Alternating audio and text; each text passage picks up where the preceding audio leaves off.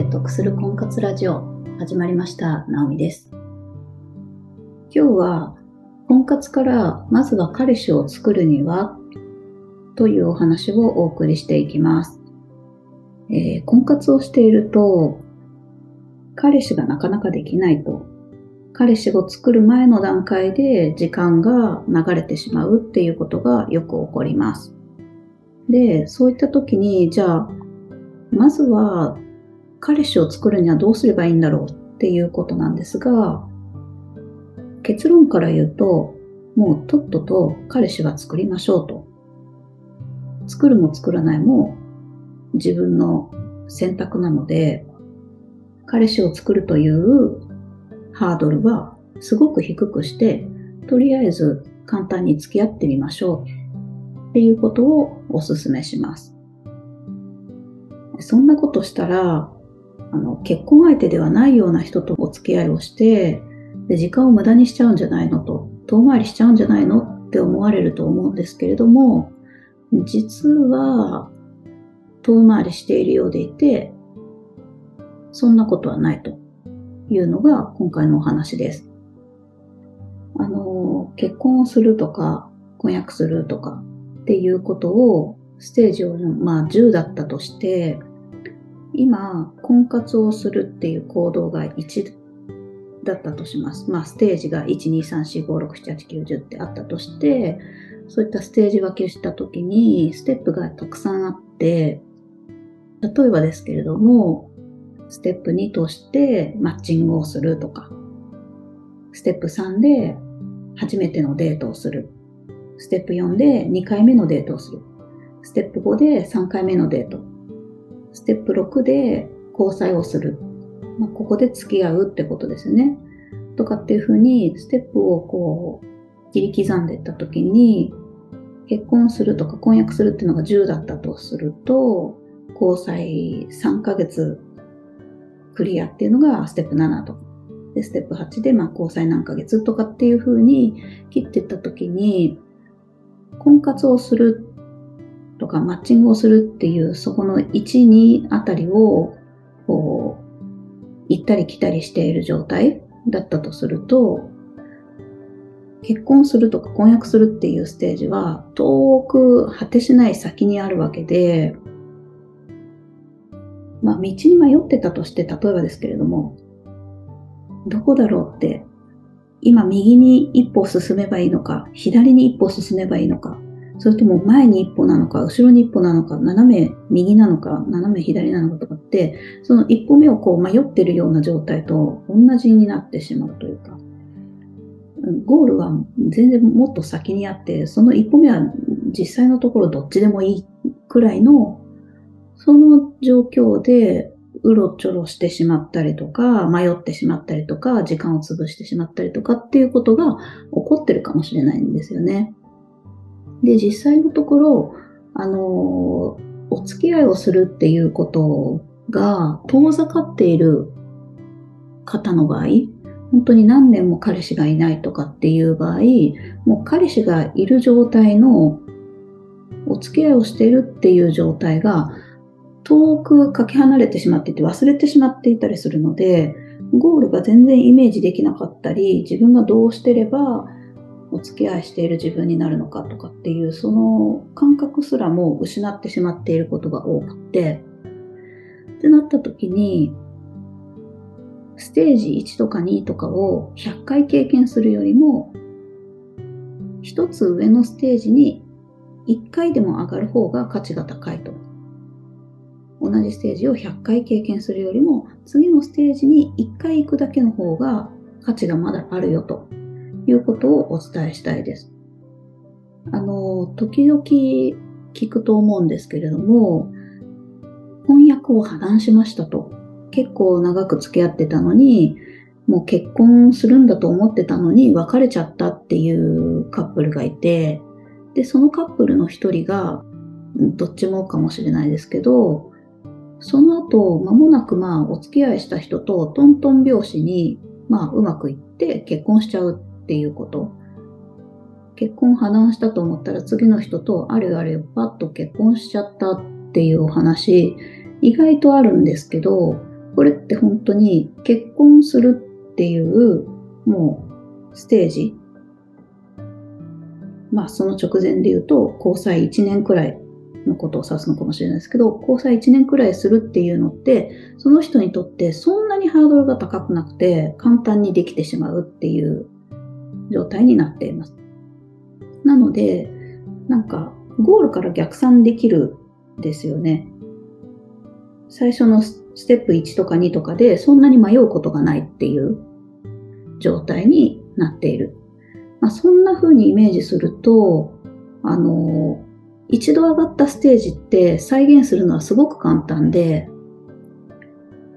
マッチングして2回目3回目くらいのデートまではそんなに苦労せずにできますっていう方だったら、とりあえず可もなく不可もなくとかっていう状態だったら、一度お付き合いしてみましょうと。で、お付き合いしてみた結果、あ、ここのポイントは私外せなかったんだな。ここのポイントがずれてる人とは交際してもうまくいかないんだなっていう次の課題とか見極めポイントとかっていうことを自分自身を知った上で、またじゃあ婚活をすると、今度はトントントンと、あ、この人とは交際できそうだとかっていう観点が分かってきていて、で、次に、まあ、婚活した時に、お付き合いする人を見つけやすくなるとかっていうふうに、ちょっと見方が変わってきます。なので、イメージとしては、ゴールを先に知ってから、今いるステージをクリアしていきましょうっていうのが今日おすすめしている、とりあえず彼氏を作ってみましょうっていうことです。でちなみに、あの、時々聞くと思うんですけど、蛙化現象って恋愛をしていると起こり得ることなんですが、蛙化現象っていうのは、厳密に言うと、自分が好意を寄せていた方がいたとして、で、その方ずっと好きでいたんだけれども、そのお相手の方から逆に自分のことが好きだと好意を寄せてもらった瞬間に冷めてしまうっていうことを蛙化現象っていうらしいんですけど、こんなに極端でなかったとしても、なんか急に冷めてしまう瞬間っていうのって結構あると思うんです。で、人は別れるタイミングで気持ちがなくなってしまっているっていうことが、まあ、多くの場合あると思うんですね。仕方なく好きだけど別れるっていうことよりも、まあ、気持ち的にその好きっていう気持ちじゃなくなって別れるっていうようなこと多いと思うんですけど、この冷めてしまう現象っていうのも、婚活に当てはめると、あ、こういう人好きじゃない。あ、もうこの人無理っていうフックがたくさんこう用意されている場合、あの、常にこう、相手に対して冷めてしまうっていう、蛙化現象みたいなことを繰り返してしまっている場合、まあ、いつまで経ってもその先に進めませんよっていうようなこともあります。で、実際のところお付き合いした時に、いや、そこのフックいらんかったなっていうようなこともあるわけです。だから重要ではないところでふるいにかけて相手を、あ、これ違うって思ってしまうこともあるので、できれば、まあ、お付き合いをするっていうステージ、それを簡単でいいので、そんなにまあ、気持ちが乗ってなかったとしても、というかまあ気持ちが乗るってことってめったにないので、あの年齢を重ねた時に感情が動く恋愛モードになるっていうことってまずなかなか起こり得ないですし、起こった時ってなんかちょっと勘違いしちゃって、ただ、あの、一部分だけを見て急に惹かれちゃったとか、一目惚れをしたとかって、そんな、あの、簡単に感情が動く場合は、またそれはそれでちょっとどうかと思うので、そうじゃなくて今って年齢を重ねた時って人に惹かれるハードルがすごく高くなってますし、なかなかそんな、こんなにっていう人が現れない場合、現れない以上は、惹かれるってことってなかなかないと思うんですよね。人間的に異性としても惹かれるっていうことってなかなかないはずなので、そんなあのなかなかないステージに到達してからやっと付き合うとかじゃなくって、まあ、とりあえずはあ3回目デートしました。また次も会ってもいいかなっていうくらいのスタンスで、じゃあ仮に交際してみましょうかと、お付き合いしてみましょうかっていう口約束で、まあ、その先へ進んでみるっていうことは、どんどんやった方がいいと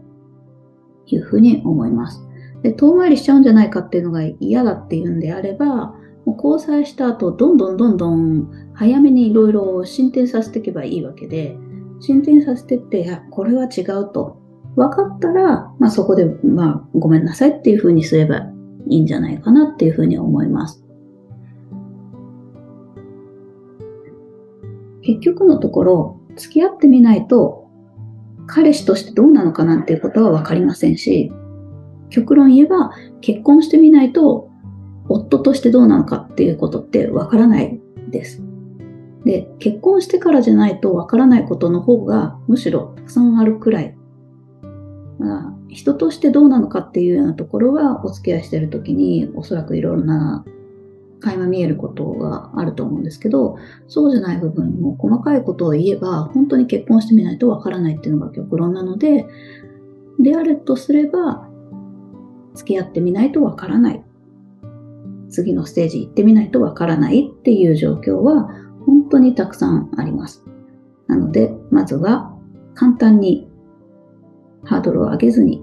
彼氏っていうものを作ってみちゃいましょうと次のステージに行ってみたとき、次のステージに行ったときって、あの、初めて階段を上がるときって結構勇気がいたりとか難しいって感じるんですけども、上がってみてしまえば、あ、なんだ、こんなことだったんだっていうふうに、大体人はそうやって思います。なので、その次はまた同じステージまで到達するのはすごく簡単。じゃあ今度次のステージに上がるためにはっていうことで、次のステージに対しての課題がはっきりしてくると思います。なので、一歩一歩、まずは、えー、100回その場で、こう、右か左かを迷うっていう行動をやめて、1回でいいので、頂上まで行ってみちゃいましょうみたいなイメージをしてみてください。それでは今日はここまでです。ご質問、ご感想をお待ちしております。